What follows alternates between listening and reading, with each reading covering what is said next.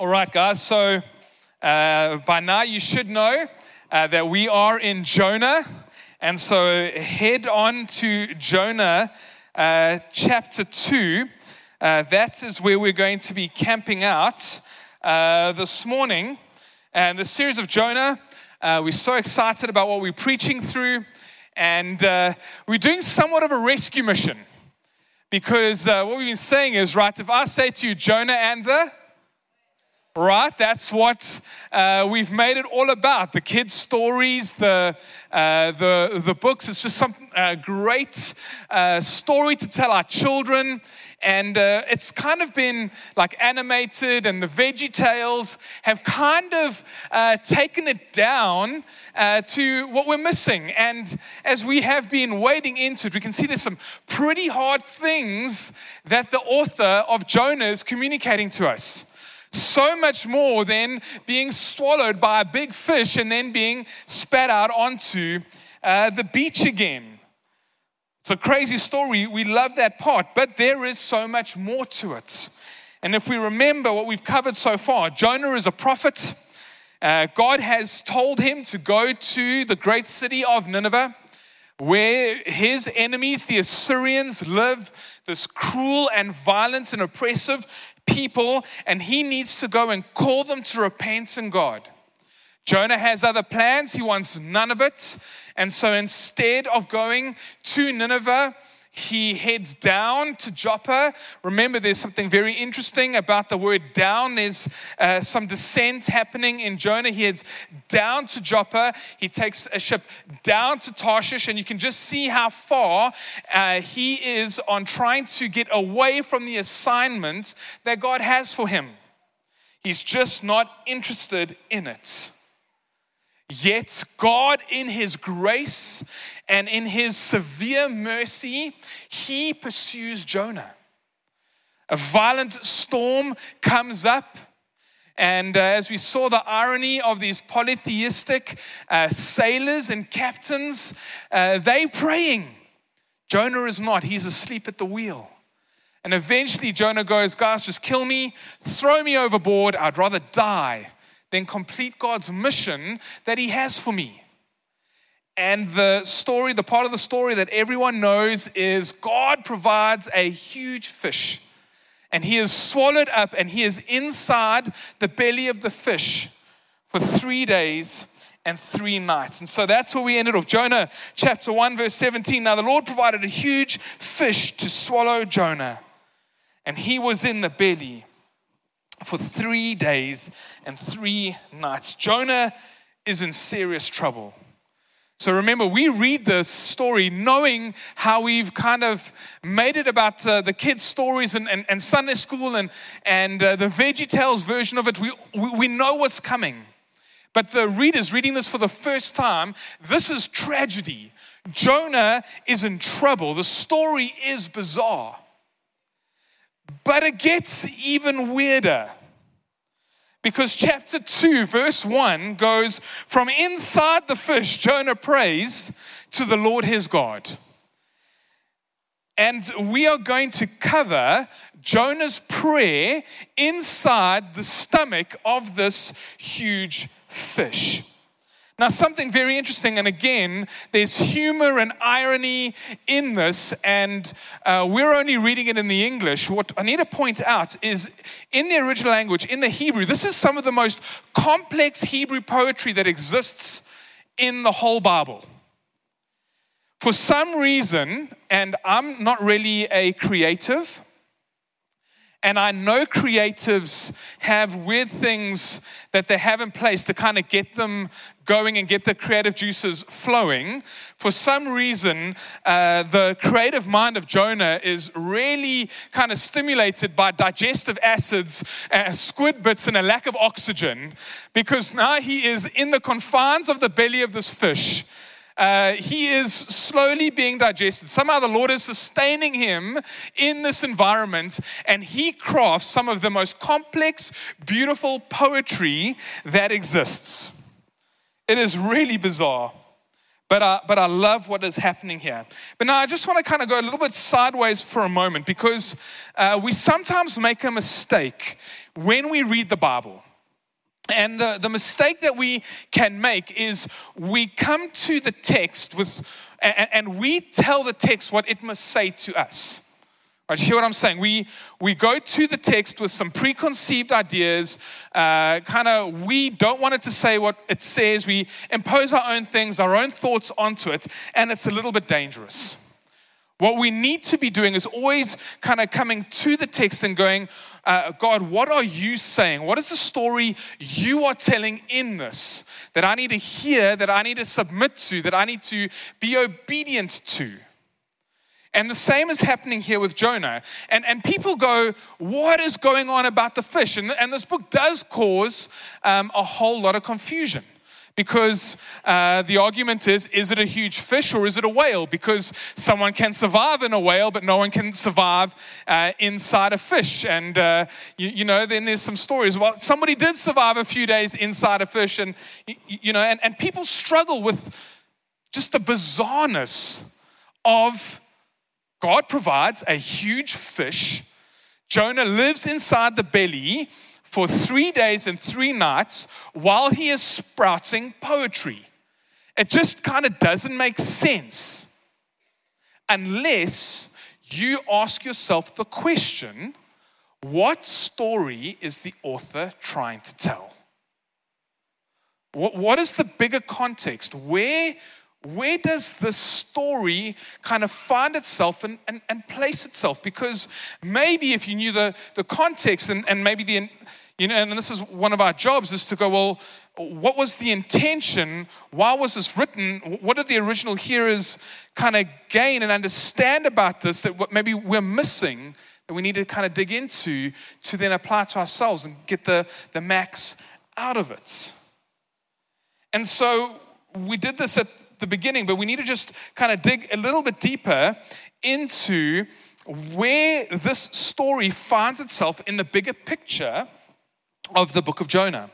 Remember, Jonah is a, a prophet. And prophets are uh, God's messengers. Uh, God will raise up a prophet for God's people for a season, and God would give them a message. They would preach that message to God's people. That was their assignment. We know elsewhere in 2 Kings, Jonah pops up again. Jesus mentions Jonah. Jonah was God's prophet at that time. But I want you to have a look at the screen just to kind of understand the bigger role of prophets within in the context. Ah, the arrows don't really come up. But the prophets dealt with a very unique period of time. And they spoke God's message within uh, this broader period that dealt with Israel's sin, the conquest by Babylon, and God's restoration of them as a people. So if you're reading any one of the kind of the big prophets like Isaiah, Jeremiah, Ezekiel, some of the, the really long books of the Old Testament, or even some of the short books where Jonah's one page, Micah, Obadiah, some of the obscure names that you've kind of seen in your context page, but you're like, ooh, I can't even pronounce that, so I'm not going to read uh, what that's about. It's all dealing with this time period that God was dealing with his people and they would uh, be worshiping God. They would kind of get caught up in what the nations around them would be doing. They would then worship those false gods, they would set up those idols. And God would need to get their attention again. And the way that God would get their attention is through other nations, ultimately exile into Babylon where they were there for 70 years, but then God restores them fully as a nation, which we then look forward to, which is the ultimate restoration out of sin through Jesus. That's the big picture. That's the role of all the prophets in the Old Testament. Jonah is no exception. Jonah is in this part of God's salvation history with his people. And so, again, I just, because so many people ask about the fish, did a little bit of research of how many times some of this language appears in the prophets. And I'm just going to bring out two because it's just so interesting. Because again, I don't think the fish was out of place for some of the hearers uh, when this was read out. Hosea 8 8, one of the first prophets Israel is swallowed up. Now she is among the nations like something no one wants. Jeremiah 51 34, Nebuchadnezzar, king of Babylon, has devoured us. He has thrown us into confusion. He has made us an empty jar. Like a serpent, he has swallowed us up and filled his stomach with our delicacies and then spewed us out. In the Psalms, uh, other places in Jeremiah, other prophets, this language of being swallowed and spat out and consumed uh, comes up because all of it is the story of how God pursues his people. And so it's not so out of place in the bigger context in the story of what God is doing. And that's important because it shows something very deliberate about the nature and the character of God, which is so important to us as his people, which we will pull out from Jonah's prayer this morning because the context speaks to the very nature and character of God, how he pursues us, his people. So, Jonah prays. He said, In my distress, I called to the Lord, and he answered me. From deep in the realm of the dead, I called for help, and you listened to my cry. You hurled me into the depths, into the very heart of the seas and the currents swirled about me. All your waves and breakers swept over me. I said, I have been banished from your sight. Yet I will look again toward your holy temple.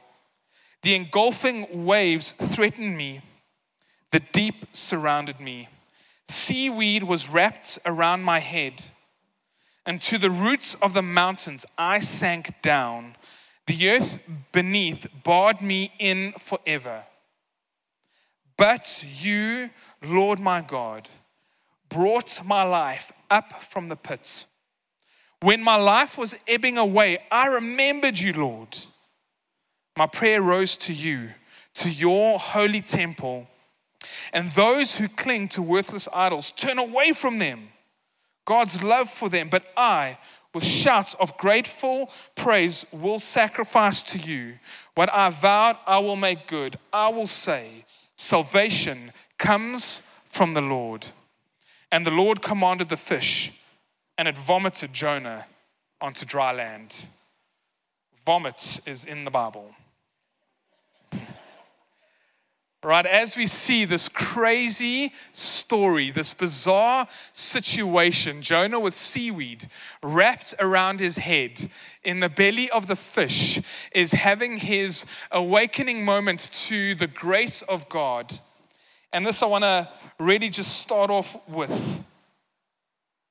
If you have uh, if you're a guest here this morning, if this is your first time back in church for a long time, I, I don't know uh, what every single one of you are going through, but Jonah is in a very bad space.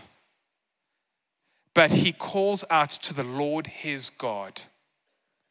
And right away, this is one of the most amazing things about the nature and the character of the God that we serve. You could have turned your back on Him. You could have gone as far away as you possibly could have gone geographically and spiritually from the Lord to find yourself in such a bad space that you're in the belly of a fish, uh, literally or figuratively, but you can still call out there to the Lord your God.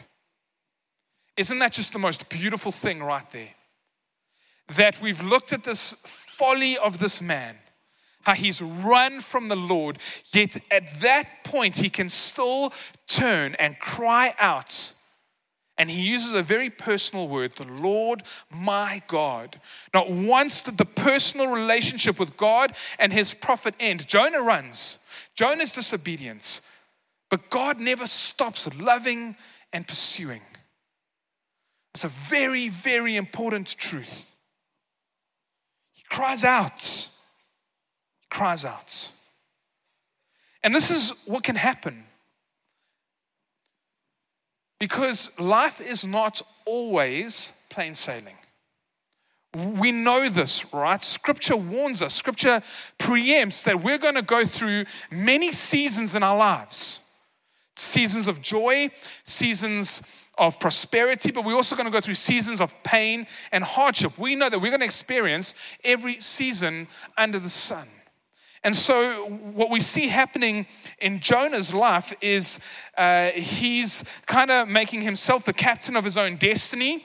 He boards a ship, he flees from the Lord, and I can kind of just imagine Jonah uh, on the deck. Um, I enjoy being out on the sea, spent a lot of my life on the coast, and uh, just something about being out on the water and the spray, the salt, the smell, kind of the wind in your hair. It's a very liberating feeling. And just imagine Jonah just enjoying the sunset on the sea. And very soon after that, he is in the belly of the beast. So quickly can life be turned upside down that one moment we're enjoying the sunsets on the deck of the boat to then being swallowed up under the water inside the stomach of the fish. And if we're looking at Jonah's life as a mirror, we can often find ourselves going through moments where life is great and all of a sudden be confronted with disaster. Now, it's hard to kind of define that disaster because life is so fragile. There's so much brevity to, to life, and, and all of us have so many different contexts and situations, but you all know what I'm talking about. That life just changes suddenly out of our control, and we're asking ourselves the question God, what is going on? And maybe this is something that is the consequence of your own doing. Jonah's consequences or the situation Jonah finds himself in, he made some choices. It's resulted in him being in the situation he is. Maybe the upside downness of your life, maybe the pain that you're experiencing or the hardship has been something of your own doing, your own sin. Maybe it's someone else's. Maybe you have no reason to explain what is going on. But Jonah's life is in a real difficult spot but he responds by praying through it. And looking through the lens of Jonah's prayer is very important for us to look through our own situations through the same kind of lens. And so, if you're taking notes, if you want to reflect on this, I want you to write this down because one of the first things that we can really take out of Jonah's situation is the difficulty becomes the thing that eventually causes him to call out to God. Right, as we're looking at the nature and the character of God, how He's pursuing His people, how He's dealing with them, and we see the pain and the hardship that Jonah finds himself in, this very difficult situation, is the very thing that calls him or causes him to call out to God. We've got to see that, we've got to note that. Verse 2 of this prayer, he cries out to God and he responds with, You listened. You listened. Often our default is that when we're in these moments, we think that God is not listening.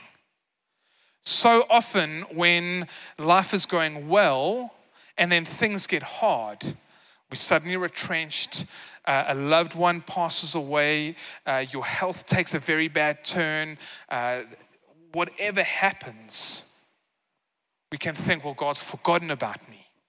God, you don't listen to my cry because my pain is not easing up. But this moment of Jonah, his realization, this heightens his awareness of God's presence. He's kind of seeing the bigger picture. He's starting to see the whole reason God has pursued him and provided this fish for him. Uh, he's being awakened to that. And he goes, God, you are listening.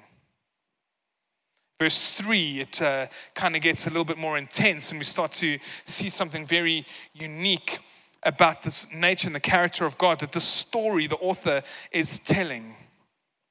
So, verse 3, we start to see what we call the mysterious sovereignty of God over the evil in our lives. Okay, the mysterious sovereignty of God over the evil in our lives. Right, verse 3, let's refresh. You hurled me into the depths, into the very heart of the seas, and the currents swirled around me. All your waves and breakers, they swept over me. Here's a question Who threw Jonah into the sea? The sailors. But who does Jonah say?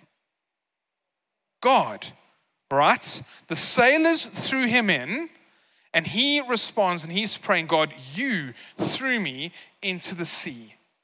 What's so interesting is Jonah is finally awakened to see God's involvement in the whole mess.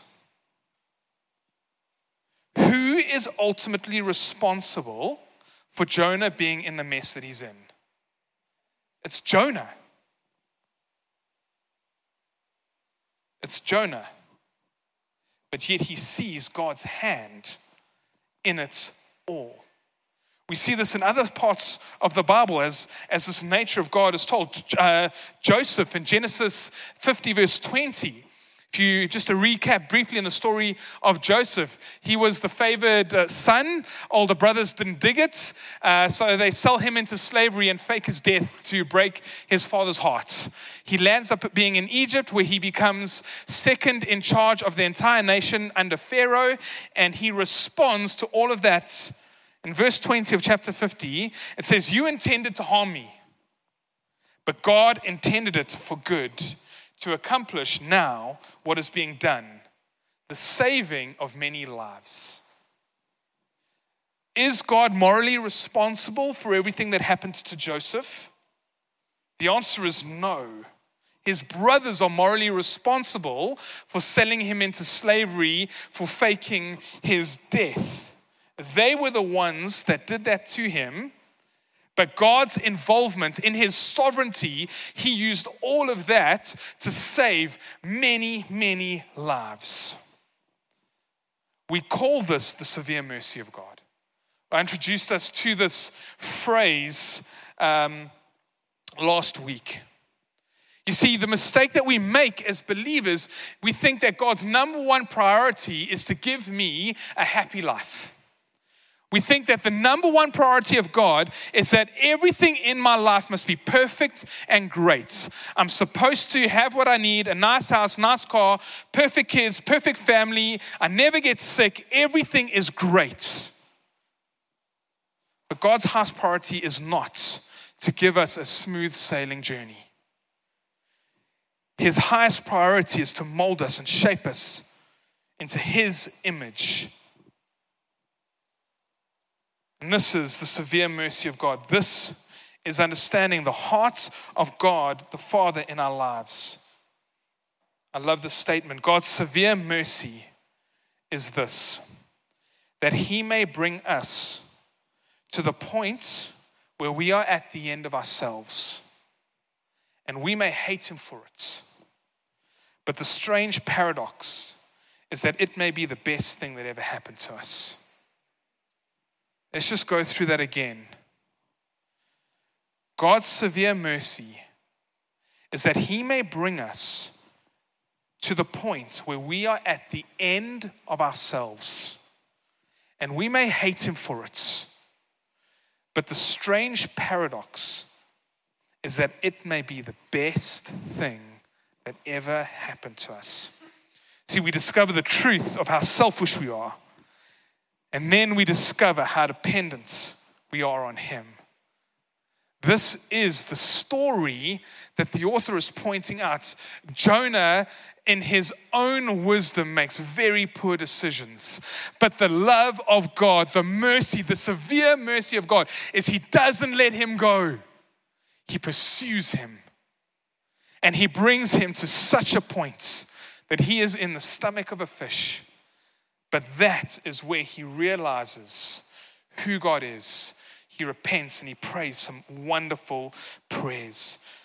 This is maybe hard to get, but uh, to the parents in the room, I think we get this a little bit more, right? Parenting is hard. Maybe babysitters, uh, older sisters, cousins, you maybe get this, right? And um, I am notorious for telling stories about my, my crazy family sometimes, but uh, this is where we really struggle sometimes. And, and identify with me, uh, parents, uh, how difficult can meal times get? Right? Really difficult. Okay? You know what? Uh, kids just want to eat the weirdest things. And uh, there's this tension that exists every single day. Am I going to fight over the fact that my daughter, at this point in her life for breakfasts, wants to eat two pieces of white bread with a dry Weet-Bix in it? That is the only thing she wants to eat for breakfast. How she can stomach it, I have no idea. The rest of the day, she only wants to eat blue jelly beans and ribs. This is proving to be very difficult for us as a family. She woke up at two o'clock two nights ago. And for an hour, she cried out for blue jelly beans. Now, as a father, I am constantly torn between giving her what she wants and giving her what she needs. Because it breaks my heart seeing what I can do to make her immediately happy. But because I am trying to be a good, godly father, I am torn between the longevity of her health and her immediate happiness versus producing a healthy, well rounded, mature young lady who loves Jesus. And that tension is hard. And often she says to me, Daddy, I hate you. Where a blue jelly bean would mean, Daddy, I love you. But I hold off. And she looks at the vegetables on her plates why do I have to eat this? And I say, Because I love you, my girl. She goes, No, you don't. And I say, Edith, I promise you, I promise you, I love you. And we can see how God operates with us. That if He loves us like He says He loves us, our life is not always going to be great. Our life is not always going to be easy. That sometimes God is going to bring us to a place where we feel like we're at the end of ourselves and we're going to hate Him for it. But He knows in His sovereignty, in His severe mercy, what we need because He's concerned about our whole lives, not our immediate temporary happiness. And this is this paradox. This is this mystery of how we can say, God loves me in this pain. And we can see some of the behavior of Jonah. He goes from running from God to running to God. We see that in verse 4. Verse 6, it, it points out that, and, and we've seen this. I don't know if you've met someone who's had a severe, very real encounter with death. They faced death in the face and then they came out of it. There's kind of this heightened awareness, kind of hug you a little bit tighter, kind of enjoy cake a little bit more. There's a reprioritizing in Jonah's life. Because of his brush with death, we see how he starts to pray and call out and realize what is of first importance in his life. And this is the big picture of what God does with his people. He doesn't let them run away from Him. He doesn't let them just get caught up into the idols and the false gods of the nations. He comes and He gets His people. It's painful because he uses other nations. And it's so painful that the ultimate story is they go into captivity into Babylon. They go out of the promised land, the consequences, but he restores them. And it's a foreshadowing of what Jesus is going to do for us to ultimately restore us permanently into relationship with God. Verse 9 Jonah emerges with gratefulness he remembers Yahweh and all the gifts that God gives. The final prayer is this one where he really gets it. He says, Salvation belongs to the Lord. The very thing that he was running from was the salvation of the Ninevites or the Syrians in Nineveh. He doesn't want any part of it, and eventually he goes, No, salvation actually does belong to you, God. I can't determine it. But in his gratefulness, in his getting it, where is he still? Where is he? He's still in the belly of the fish. And this is very important for us. The situation hasn't changed, but Jonah's heart has. The situation hasn't changed, Jonah's heart has. This is the severe mercy and grace of God that our circumstances can be so unreliable. They don't determine whether God is good or not. He is good, He is our loving Father.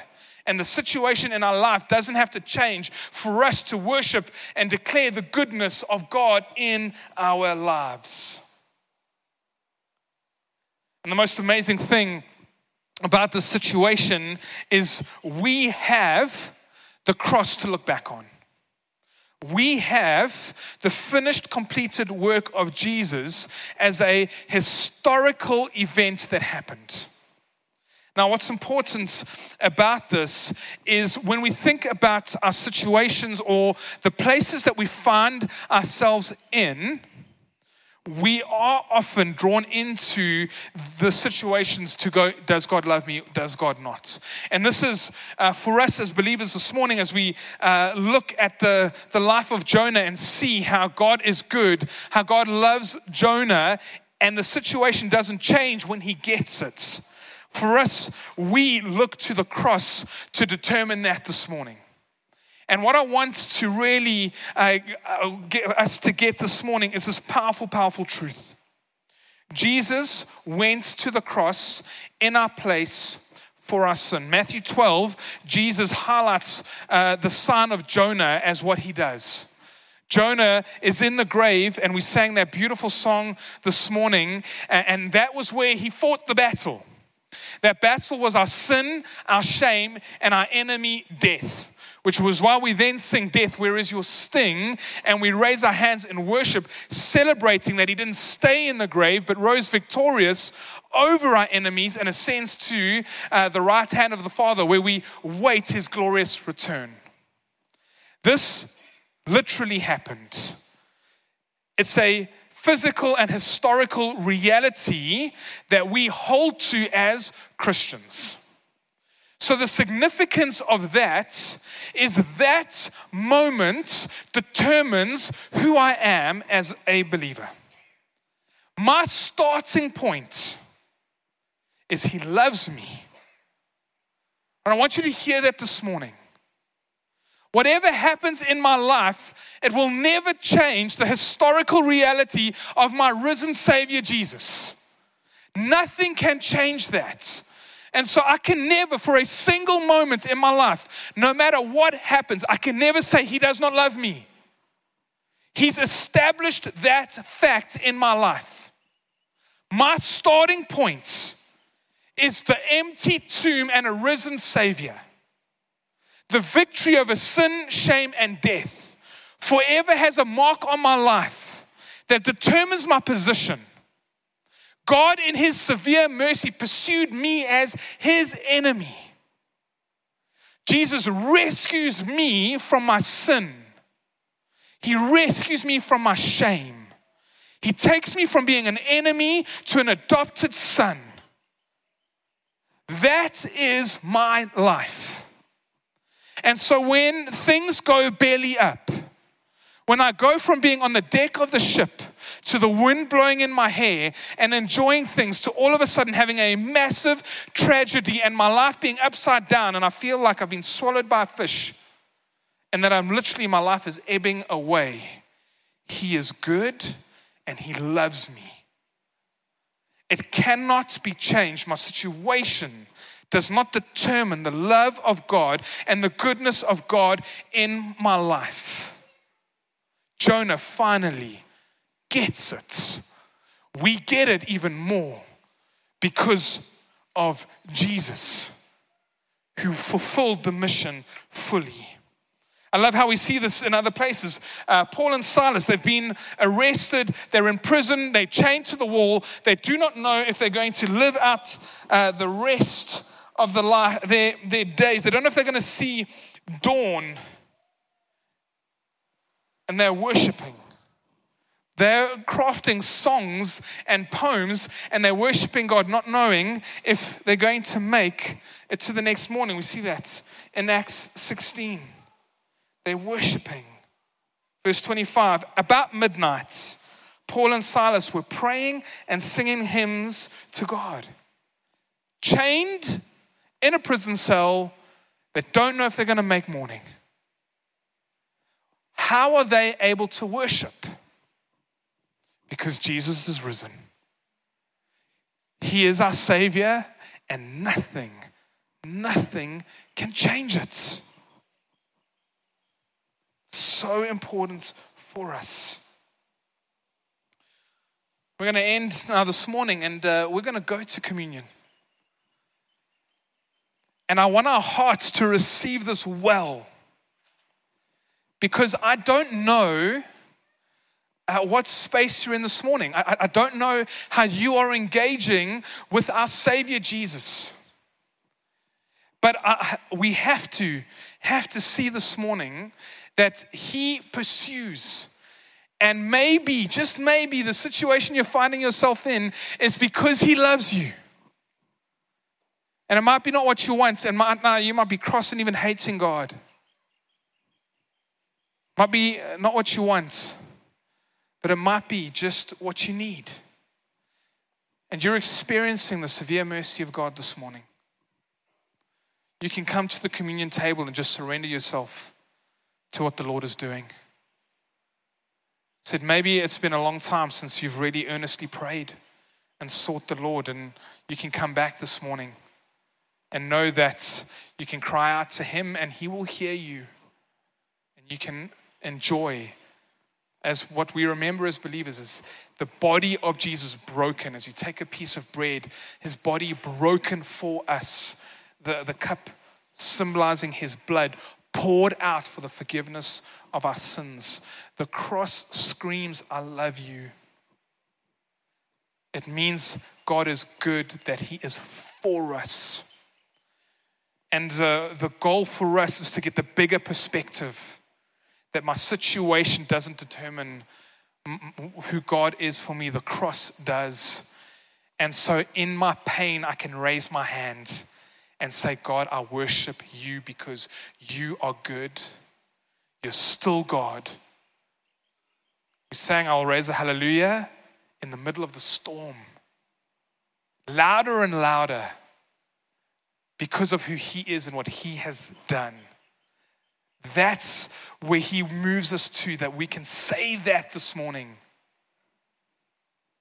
And let's worship Him as we take communion this morning. Jesus, I'm so thankful for your work on the cross that has left a permanent statement that you love us and that you will forever be good. My pain is not an indication of whether you love me or not. The cross is. The empty tomb, the empty cross, your uh, ascension is what determines whether or not I'm loved that I'm your child. And this morning, God, I'm just going to surrender to you. I'm going to surrender to you being a good father who's not concerned with my temporal happiness, but my whole life. And that you're going to do things. You're going to do things that are going to be hard, they're going to be painful, but you're molding me and shaping me into the person that you want. So I'm going to surrender and say, God, have your way. And I'm going to praise you no matter what. Holy Spirit, give us the grace to do the same, to be surrendered to no matter what you do in our lives, we'd always say you're good. Amen.